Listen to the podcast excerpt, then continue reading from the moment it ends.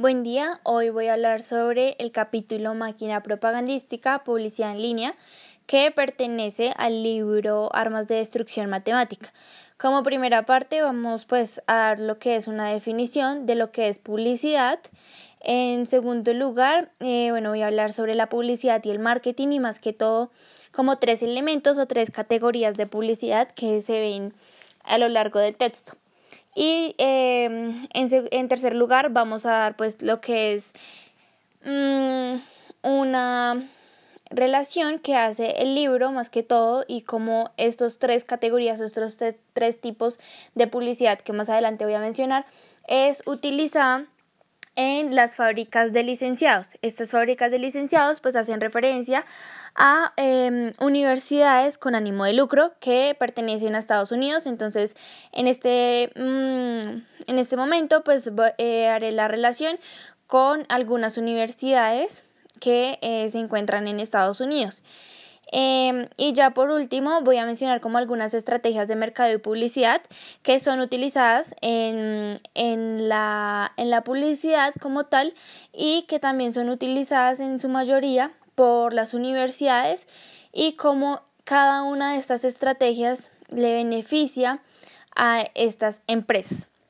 Para iniciar, hay que decir que la publicidad es una forma de comunicación en la cual se puede expresar eh, visual, escrita o auditiva y pues em, el fin de esta es difundir y persuadir a los consumidores eh, sobre un producto o un servicio para eh, que estos consumidores como que compren y adquieran em, ya sea lo que estén ofreciendo. Em, entonces en este momento podemos decir que la publicidad em, no es buena ni es mala y hay que aclararlo, sino la, la publicidad es una herramienta que en este caso puede ser un cuchillo, ¿no? Que puede servir para, em, para cortar y puede servir, no sé, para digamos eh, untar mantequilla. Entonces en esta relación o en este contexto, en esta analogía, lo que hace referencia es que la publicidad depende del uso y las intenciones, ¿sí? El uso, el que, que le dan los consumidores, o sea, nosotros que somos los que compramos, los que vemos dicha publicidad y las intenciones que tiene la empresa, el publicista, al montar eh, o comunicar lo que quieren dar a conocer a los consumidores, ¿sí? Eh, ya por otra parte, se puede decir que la publicidad eh, se encuentra en muchos medios, ¿no? Que esta publicidad no solamente está en las calles, sino que es una publicidad que ya se encuentra en el Internet, que es un medio masivo en donde se ha vuelto eh, más fuerte, más convincente y ha tomado muchísimo más poder. ahora para, para continuar, em, la publicidad y el marketing pues son opciones que existen para poder eh, presentar, como lo decía anteriormente, un producto o un servicio al público. En cuanto a las tres categorías que son las que más se manejan a lo largo del texto, son la publicidad selectiva, la publicidad depredadora y el marketing directo. Eh, la publicidad selectiva es aquella que eh, se dirige a audiencias muy específicas que mm, lo que hacen es que informan eh, a estas personas en algo muy concreto y que saben que les va a llegar de una manera muy directa, por decirlo de alguna manera, y van a ser una población que ya se escogida eh, pertinentemente. Eh, que es una población ya digamos muy reducida y, em, y digamos puede ser no sé un grupo de futbolistas sí o puede ser eh, un grupo de los que juegan voleibol o cantantes o artistas en específico. Y eh, esta también se emite en horas o programas eh, muy específicos también está la publicidad depredadora, que es aquellas que identifican a las personas que se encuentran en su mayoría con grandes necesidades o que están más vulnerables y lo que hacen es venderle problemas eh, promesas falsas perdón, y productos que son a precios muy excesivos. Esta publicidad depredadora es la que más eh, se menciona a lo largo del, texto y es de la que más utilizan eh, las universidades o como lo llaman las fábricas de licenciados. En tercer lugar eh, está el marketing directo. el marketing directo es una forma de comunicación que se utiliza eh, para, para, dar a conocer lo mismo un producto y comunicarse directamente con un público objetivo, pero eh, no utilizan uno, sino que utilizan más medios para eh, llegar a este, a este público, ¿no? Y tener eh, una respuesta más medible y efectiva y en cuestión de tiempo, pues que sea efectivo. Entonces, para iniciar, para dar un ejemplo, digamos, de lo que es la publicidad selectiva, en esta publicidad selectiva lo que hacen es que eh, obtienen los datos eh, de las personas, son, que son datos que son muy, eh, muy detallados de las vidas de las personas y lo que hacen estas empresas es que buscan acciones para que eh, para conseguir más consumidores, para que esta marca sea más atraída por el público. Entonces, un ejemplo podría ser una pizzería una pizzería que al momento de lanzar una publicidad, digamos que la hace por medio de, la, de Instagram, entonces al momento de lanzar esta publicidad le permite deducir en qué localidad o en qué localización como tal a que a las personas de esta localización que se encuentren en este lugar les llegue la información, les llegue eh, pues el anuncio, ¿sí? entonces pueden escoger en el mismo barrio que está, se encuentra la pizzería para que para que estas personas se acerquen al lugar y pues tengan un mayor acercamiento y eh, como medio llamativo pueden usar digamos códigos de descuento em, o ofertas, ¿sí? Y lo que em, ya saben es que digamos puede haber una pizza que es la que más les apetece. Entonces, pues claro, ahí en este momento es cuando atraen al consumidor y a ellos van a quedar encantados y van a quedar eh, con ganas de pedir más pizza, ¿sí? Eh, ya para iniciar con lo que serían las fábricas de licenciados, eh, las fábricas de licenciados, o pues en el texto lo denominan así, eh, que, se, que se denominan o se, se hace referencia a las universidades con ánimo de lucro que se centran en una población en específico. Entonces aquí en este momento es cuando hacen referencia a la publicidad selectiva, ¿sí? Que es, em, bueno, en el, en el, recorrido del texto lo mencionan y se acercan como a las personas que ven más vulnerables em, y pues lo que hacen es que su medio o el, el, medio que más utilizan es el medio de internet que más les facilita la herramienta para poder hacerlo, para tener un acercamiento mm, más Em, más fácil a estas personas. Entonces, estas fábricas de licenciados eh, pues están suscritas por préstamos financiados por el gobierno que básicamente les ayuda a, eh, digamos, que a, mm, a tener un acercamiento más grande y poder em, tener más anuncios para eh, completar, digamos que como que su racha, por decirlo de alguna manera, para em, llegar a más personas eh, vulnerables, ¿no? Entonces, eh, como primer ejemplo está la Universidad de Phoenix, que eh, decía que esta universidad gastó aproximadamente 50 millones de dólares en anuncios de Google para dirigirse como lo decía anteriormente, de manera selectiva, o sea, un grupo específico de personas eh, que hacía referencia a las personas pobres, ¿sí? El objetivo em, que, que ellos tenían era reclutar el mayor número de estudiantes posibles para que estos estudiantes recibieran un préstamo del Estado como parte de la matrícula y de las tasas universitarias. Pero ¿qué pasaba? Los engañaban, los engañaban por medio de mentiras, de falsas ilusiones, y eh, lo que hacían es que eh, los atraían y al momento de, de, atraerlos pues ya digamos que les prometían una parte del ingreso que era la matrícula pero esta matrícula lo hacían por medio de un préstamo un préstamo que con el tiempo se iba a formar eh, una, unos intereses muy elevados a tal punto de quedar muy endeudadas estas personas entonces, eh, lo que pasó fue que entre el 2004 y el 2014 se triplicaron las matrículas en universidades con ánimo de lucro, porque con el método de, del, reclutamiento, que fue un método muy efectivo y que fue muy utilizado por estas universidades. También eh, gastó más de mil millones de dólares en marketing en el 2010, en donde eh, casi todo el presupuesto fue a parar al reclutamiento. Entonces, ¿qué pasa? Que estas universidades o el marketing que utilizaban estas universidades, como se creía al principio, pues era, eh, esta publicidad debía tener principios y una democratización, ¿sí? Pero ya no es así. Eh, lastimosamente ya no es así y lo que hacen es que ahora nos clasifican, nos categorizan y lo que hace esto es alimentar la publicidad depredadora, alimentarla. Y lo que pasa es que estas universidades lo que hacen es como apoyar la desigualdad, ¿sí?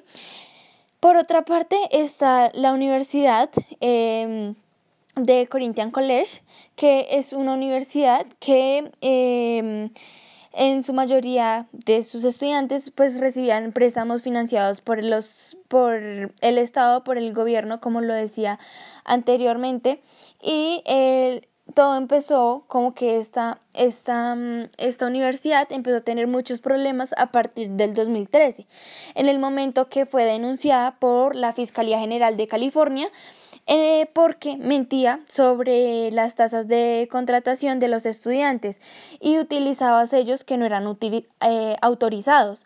Entonces, eh, esta universidad hacía lo mismo que la Universidad de Phoenix, que lo que hacía era seleccionar las personas más vulnerables, ¿sí? Y en este momento estas personas pues eran capaces de llegar a considerar y de planificar bien su futuro. Entonces eh, llegaban y le, les llegaban y les decían eh, un montón de cosas para ilusionar a estas personas y que después tomaran la decisión de entrar a esta universidad. Más adelante voy a mencionar el por qué les llamaba la atención y así. Eh, ya luego en el, en el 2014 em, empezaron a tener más, más denuncios de abusos y lo que hizo ya en el poder de Obama, Obama siendo presidente, eh, lo que hizo fue impedir el acceso de esta empresa a la financiación eh, que le daban por parte del Estado para los préstamos de, de estudios, ¿sí? Para los estudiantes. Y ya aproximadamente a mediados del 2015, eh, em, esta empresa se declaró en bancarrota y pues em, lo que hizo fue que esta, esta, esta, en este momento como que se ve en el capítulo 11 de la ley de quiebras estadounidenses, que ya se ve y se declara como en bancarrota, ¿no? Luego encontramos la Universidad de Everest. La Universidad de Everest es eh, aquella que es aquella universidad con ánimo de lucro que lo que hacía era cobrar como tal eh, un precio muy elevado por cada curso o por cada título de grado, en donde básicamente el campus, el campus de Brandon de la Universidad de Everest eh, cobraba aproximadamente 68.800 dólares, que son aproximadamente 258 millones de pesos por la matrícula, solo por la matrícula de un título de grado, en donde básicamente Em, en la, hay estas carreras o estos cursos que prestaban tenían un valor eh, de 10 mil dólares en las universidades eh, pues que no eran con ánimo de lucro, ¿sí? Eh, 10 mil dólares que son aproximadamente 37 millones aproximadamente. Luego encontramos la Universidad de Batterot College que eh, en un informe del, de, por parte del Comité del Senado en el 2012 sobre las universidades con ánimo de lucro, describe como el manual de reclutamiento que utilizaba Baterot, ¿sí? esta, esta universidad. Entonces, como podemos darnos cuenta, eh, eh, las, la mayoría de las universidades utilizaban este mecanismo de reclutamiento en donde básicamente buscaban a los reclutadores o también los llamados matasanos, que se mencionan también en el texto y los clasifican de esta manera. Eh, lo que hacían era mandar a estas personas a buscar personas vulnerables, como lo decía anteriormente. Para ellos, ¿quiénes eran las personas vulnerables? Las personas vulnerables eran las madres con los hijos, los embarazados, los divorciados, eh, las personas con poca autoestima, eh, personas que habían sido abusadas física y mentalmente. ¿sí? Lo que hacían estos reclutadores era que eh, simplemente prometían como que los potenciales alumnos que estar en una educación o tener una educación cara en esta universidad les traería la solución y eliminaría las penas y el dolor que esas personas estaban presentando. Básicamente, ¿qué quiere decir esto? o sea, les prometían y les decían que al momento de estar en estos lugares, eh, al estudiar o tener estudios universitarios, em, podían, eh, en estos lugares, podían llegar a tener como un estrato social más alto y que ya no se iban a sentir tan mal como lo sentían en ese, en ese momento, ¿sí? Entonces, eh, Muchos estudiantes inmigraban a Estados Unidos y para estudiar en universidades privadas porque creían que estas universidades tenían más prestigio. Pero la única, eh, como lo decía en el texto, la única universidad que es aplausible es la Universidad de Harvard, ¿sí? Entonces, ¿qué creían? Que estos reclutadores creían que la ignorancia eh, era pues... Em, que estas personas pues eran ignorantes de alguna u otra manera y el reclutor lo que hacía era localizar personas, eh, como lo decía anteriormente, más vulnerables. Eh, para eh, poner la información privada en su contra, como que encontrarle el punto débil a estas personas, ¿no? Y lo que utilizaban mucho, y como lo decía em, atrás, em, el Internet se volvió una de las masas más grandes y con la cual pueden llegar a más personas, ¿no? Entonces ellos buscaban o encontraban la información de estas personas por medio de las búsquedas de Internet y los mismos cuestionarios de la universidad con los mismos cuestionarios de la universidad que esta decía, ¿no? Por ejemplo, yo eh, me inscribía, digamos, estaba buscando alguna carrera y me inscribía a alguna universidad o enviaba mis datos a alguna universidad para que esta universidad me enviara la información de la carrera que yo pues tenía interés. Y eh, lo que hacen es que de aquí pues toman los datos de, esa, de, de la persona, en este caso míos, y... Eh, ya, o sea, llegaban a muchos, a muchos, muchos mensajes de muchos lugares, de muchas plataformas eh, de esta misma universidad. Por ejemplo, ya empezaban a, a, llegar mensajes de texto, llamadas, eh, mensajes de WhatsApp, Gmails. Entonces, claro, en este momento es cuando se vuelven casi que unos acosadores porque eh, su ideal es que por medio del Internet logren atraer el mayor público posible. Entonces, con dicha información, lo que hacen es que prometen a los alumnos que la educación en, en la universidad, como lo decía, era la solución. Y entonces el objetivo era reclutar el mayor número de estudiantes y cubrir la mayor parte de matrículas de las tasas universitarias. Ya por otra parte, iniciamos con lo que son las estrategias de mercadeo y publicidad, que están primero que todo los científicos de datos. Los científicos de datos lo que hacen es optimizar eh, la gestión de los canales de comunicación para eh, como que generar un mayor ruido o un mayor alcance eh, por parte de, de, los publicistas o de las empresas hacia los consumidores. Luego está el análisis bayesiano. El análisis bayesiano básicamente es como una parte de la estadística, ¿sí? Que se utiliza en la estadística, que lo que hace es clasificar las variables según el efecto de cada, de cada, mm, de cada una de, de los resultados que hayan obtenido sobre el, digamos que el resultado deseado, por decirlo de alguna manera. Esta publicidad que se presenta en el análisis eh, bayesiano es una publicidad que se hace más que todo en la búsqueda del Internet, eh, los anuncios de la televisión y en las vallas publicitarias que uno puede ver en la calle, ¿no? Esta efectividad que se produce en, la, en esta publicidad se hace por medio del dólar. ¿Cómo se puede hacer por medio del dólar invertido, sí? O pues del peso invertido en este caso.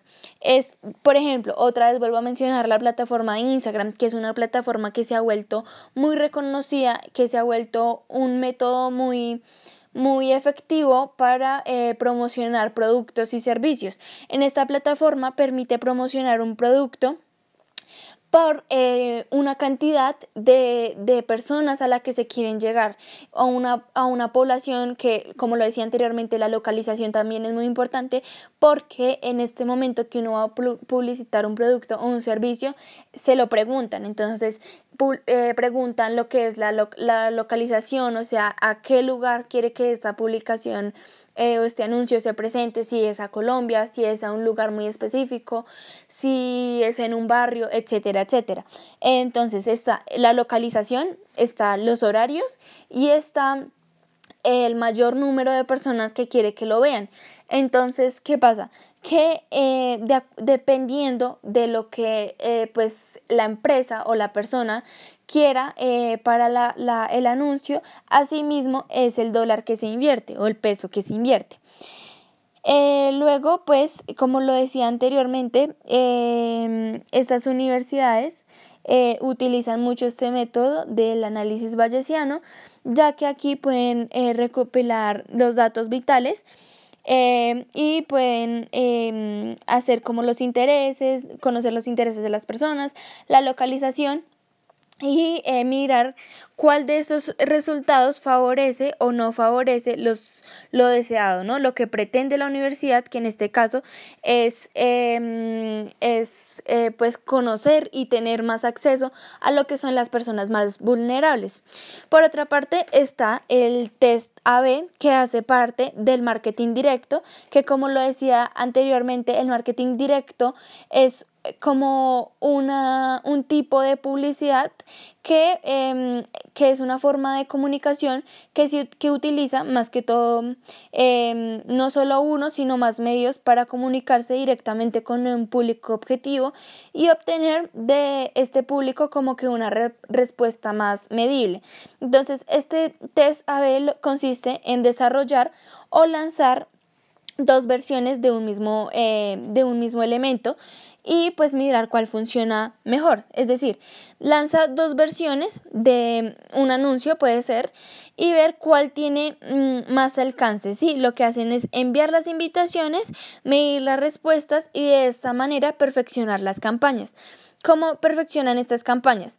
Al momento de que si en internet, por ejemplo, se responden o eh, se responden o tiene más vistas estos anuncios, pues ahí se van a dar cuenta que esta entre más entre más interacción tenga con el público, se pueden dar cuenta estas empresas de que esa campaña o esa publicidad que generaron es una campaña que funciona bien y que funciona de acuerdo a la empresa.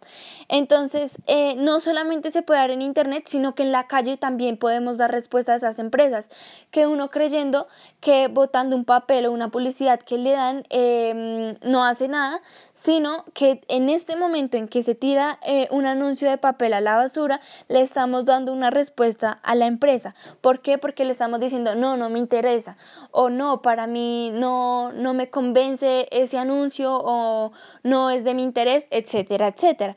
Entonces, este test AB lo que hace es darle una respuesta a la empresa para eh, que esta empresa como que perfeccione sus campañas y sepa cuál tiene más alcance eh, hacia, la, hacia un público o hacia los consumidores en general.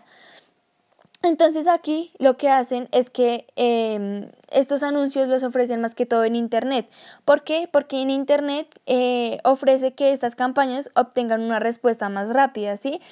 Entonces, eh, lo que son las máquinas de procesamiento de datos, lo que hacen es filtrar los datos por su cuenta, buscando eh, los hábitos, las esperanzas y los temores deseados. Por ejemplo, acá, eh, para que como que se entienda un poco mejor, lo que es la relación que sea entre el algoritmo y el cerebro humano. ¿sí? El algoritmo es que tiene patrones por sí solo es un programa ya automático eh, que conecta con resultados, con, de acuerdo a las personas que responden a esto, ya tiene como una base de datos registrada que ya sabe cuáles son los intereses de estas personas y así obtener una, una un resultado más rápido y más efectivo. En cuanto al cerebro humano, es, eh, por ejemplo, una niña que se quema en un fogón y pues ya sabe que al momento de hacer esto, pues eh, va a tener un dolor punzante. Entonces en este momento ya sabe la causa y el efecto, pero antes no lo sabía, ¿sí? Sino hasta el momento que se da la praxis, es decir, la práctica. Eh, por eso las estrategias que se utilizan se dan más que todo en el Internet. Luego vemos el lenguaje. Eh, los científicos del lenguaje eh, iniciaron en 1960 dándole a partir de este momento eh, tratando de, enseñarle a los, a los, ordenadores a leer. Pero no fue hasta los primeros años de este siglo que se le pudo llegar a dar a los ordenadores definiciones y normas gramaticales. Entonces, ¿qué pasa? Que el lenguaje em, eh, cambia, el, el, lenguaje es cambiante y el significado de las palabras cambia de acuerdo al tiempo y a la geografía. Entonces, eh, nosotros mismos hemos construido un aprendizaje para los programadores del lenguaje. ¿Por qué? Porque utilizamos palabras que tienen que ver con la vida, con el trabajo, con las compras, con las relaciones, con las amistades, etcétera, etcétera. Entonces, estos ordenadores lo que hacen es que estudian nuestras palabras y las comparan. Así, poder darle una definición más acertada a cada una de ellas. Por ejemplo, en el 2011 eh, Apple impresionó con el asistente personal llamado Siri, eh, pero a las personas les parecía que este, este mm, digamos que este mm, asistente eh, era inútil. Sin embargo, em, en este momento em, piden ayuda a Siri para saber alguna información en específica, digamos, em, el clima, em, eh, digamos alguna búsqueda en internet, simplemente eh, como que le oprimen el, el botón para eh, darle como em, entrada a Siri y poder preguntarle sobre cosas. Pero en este momento, o bueno, antes lo que en, cuando salió Siri, lo que hacía es que al conversar con, con, con este asistente, le no, no er, solamente se centraba como en algunas áreas y no daba como respuesta a muchas preguntas que las personas le hacían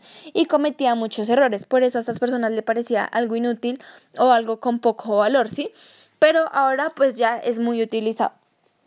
Y también ya por otra parte con el lenguaje entre el 2008 y el 2015 aproximadamente fue que las capacidades lingüísticas como que avanzaron de nivel y dieron la entrada a tener una, a tener una posibilidad em, para la publicidad. Sí, en este momento es cuando se le da la posibilidad a la publicidad de que eh, por medio del internet se pueda eh, promocionar algún producto o servicio.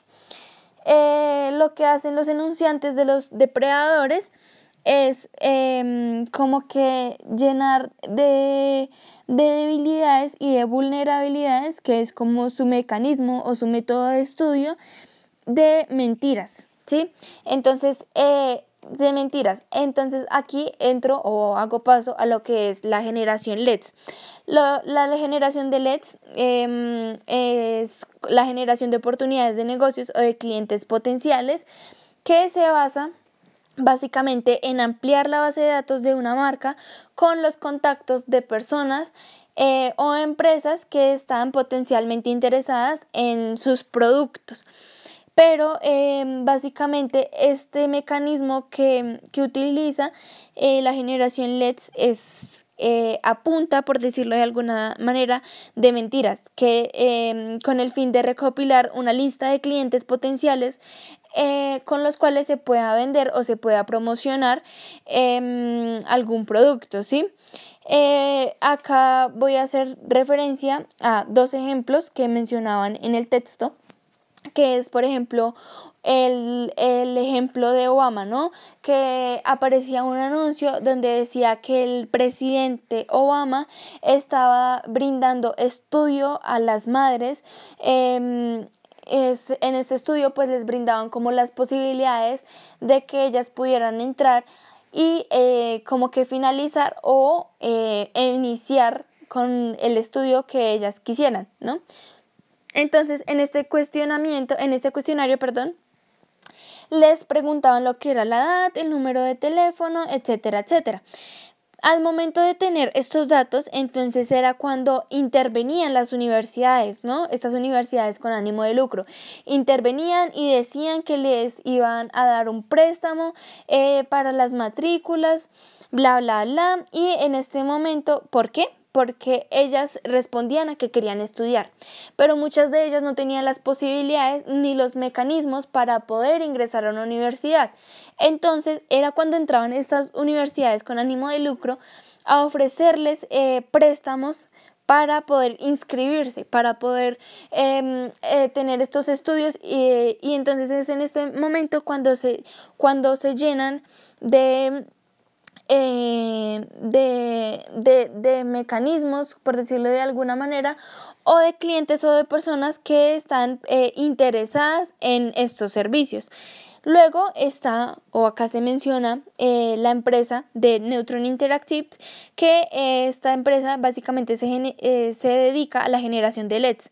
Esta empresa, em, digamos que publicó un anuncio sobre empleos falsos, ¿sí? Y utilizaba los métodos que para optimizar eh, o lanzar varios, varios anuncios, aquí hacían eh, referencia a lo que era el marketing directo, eh, varios anuncios y ver cuál funcionaba mejor, ¿sí? Aquí lo mismo, en estos anuncios los hacían por medio de sitios web y muchos números de anuncios se centraban en localizaciones muy específicas, ¿no? Aquí también se menciona lo que sería la publicidad selectiva. Estas podría ser como eh, la localización que más utilizaban era la localización que se, que se situaba como en, en, en los barrios, por decirlo de alguna manera, más pobres, ¿sí? Entonces con el fin de, conseguir el número de teléfono de las personas que buscaban empleo. Entonces, al hacer esto, básicamente el único propósito era conseguir base de datos de estas personas, de personas vulnerables, de personas necesitadas, de personas llenas de, de, de estrés y con ganas de llegar a conseguir algo pero que lo único que hacían estas empresas era llenarlas de falsas ilusiones. Las universidades se dedican mucho a los LEDs o em, en los LEDs, pero em, hay una página web que em, la tienen y que le genera los LEDs más rápido, más fácil y más acertado, que es la página web eh, College Board que es en esta página en la que se hacen los exámenes de acceso a las universidades.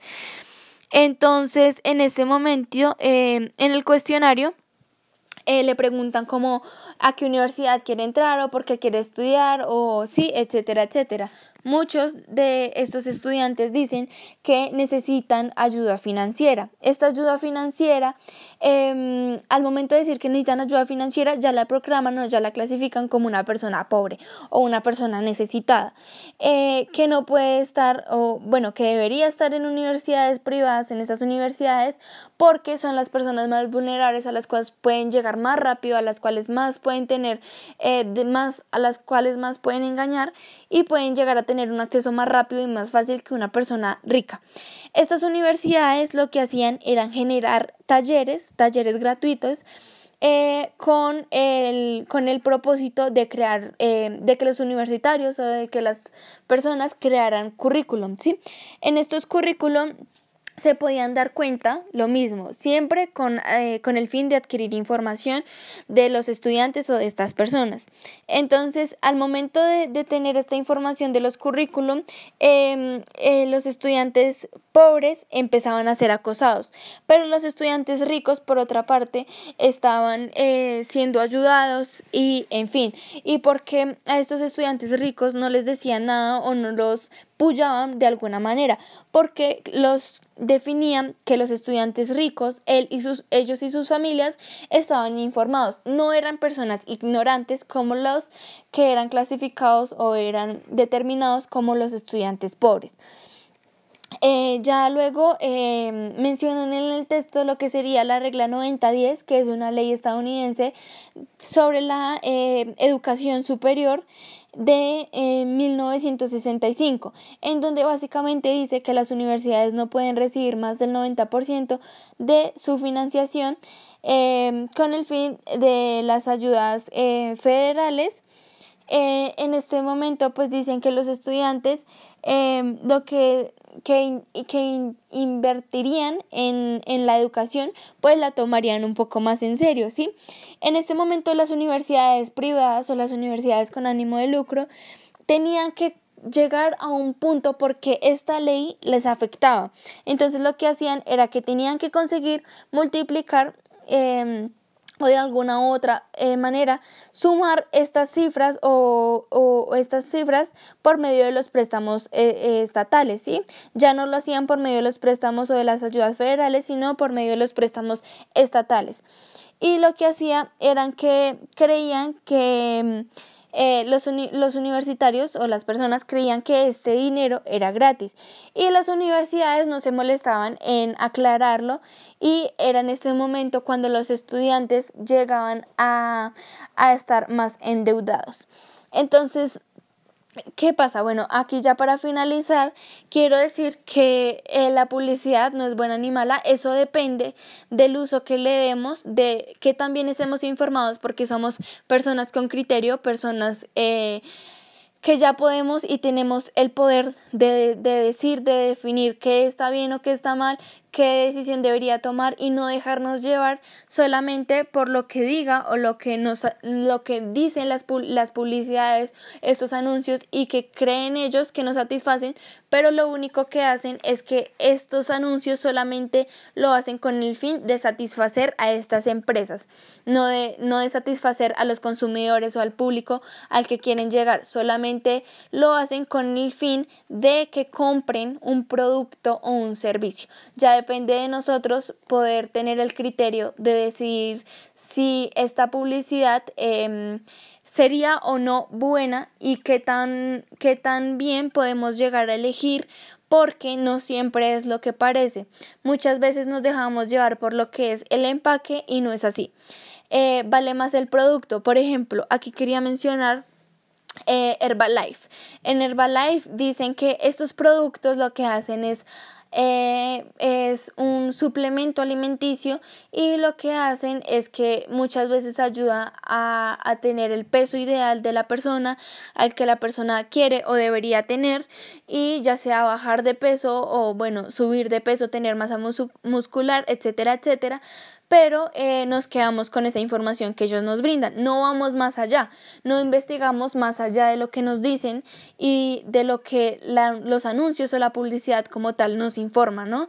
Entonces, estos, estos, estos productos de Herbalife lo que hacen es que les quita las propiedades y al quitarle las propiedades no alimenta, simplemente sería un suplemento o un polvo y ya nada más que tiene saborizante, etcétera, etcétera, pero eh, que no va más allá y las personas se quedan en eso, solamente en lo que dicen los anuncios.